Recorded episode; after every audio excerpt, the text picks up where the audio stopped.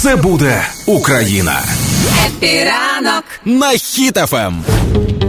За останні два місяці ми з вами почали потихеньку вивчати нову мову, але самі цього не помітили. Отож, мені цікаво стало, наскільки Даня може виграти а, мене в нову мову. Правила цієї гри дуже елементарно прості.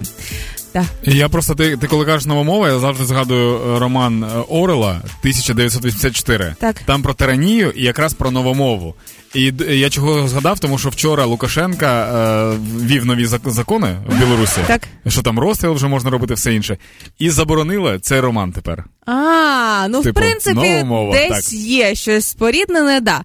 Тому мені зараз цікаво зрозуміти, наскільки ти розбираєшся в новомові. Я тобі читаю а, деякі тези русські змі. Твоя задача сказати, що ж вони означають насправді. Давай спробуємо. Давай. Там наші слухачі хай теж доєднаються, можливо, скоріше, ніж у тебе, в них вдасться це все розгадати.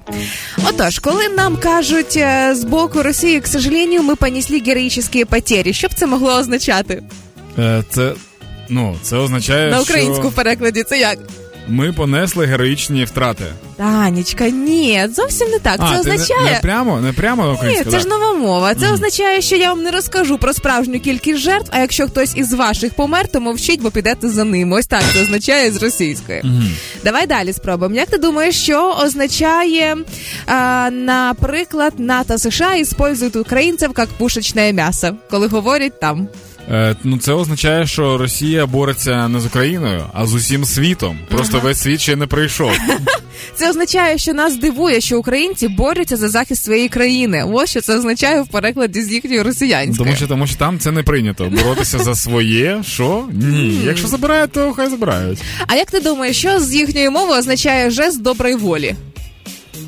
Наприклад, коли пам'ятаєш, це... Лавров сказав, «Е, київський режим не оцінив жест доброї волі Росії, коли ну це це коли Росія безкоштовно дарує всім свій русський мір. О, не зовсім. Це означає насправді, що ми були вимушені відступити через поразку, коли вони а, пішли з Київської від... області. Все, зрозуміло. Жест так. доброї волі. Ребята, вони, заспокойтесь. Вони, слухай, вони взагалі дуже добрі, тому що вони зараз там і від Харкова відступили. І, Добріше. і зараз е, на багатьох напрямках, я там вчора дивився аналітику, на багатьох напрямках теж трохи відступають. Ну тобто вони взагалі дуже такі добрі цього ну, року якісь. Ти знаєш, а вирішальним що було у цій всій історії? Звичайно ж таки превентивний удар. Так от, mm-hmm. Данечка, від тебе до тебе запитання, що так. означає з їхньої мови превентивний удар?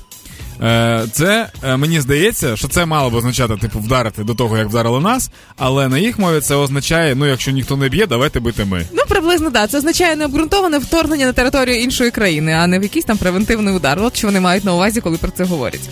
Е, тому, якщо вам раптом чогось не зрозуміло в новинах, пишіть Юлія в інстаграм в Direct, вона вам все пояснить.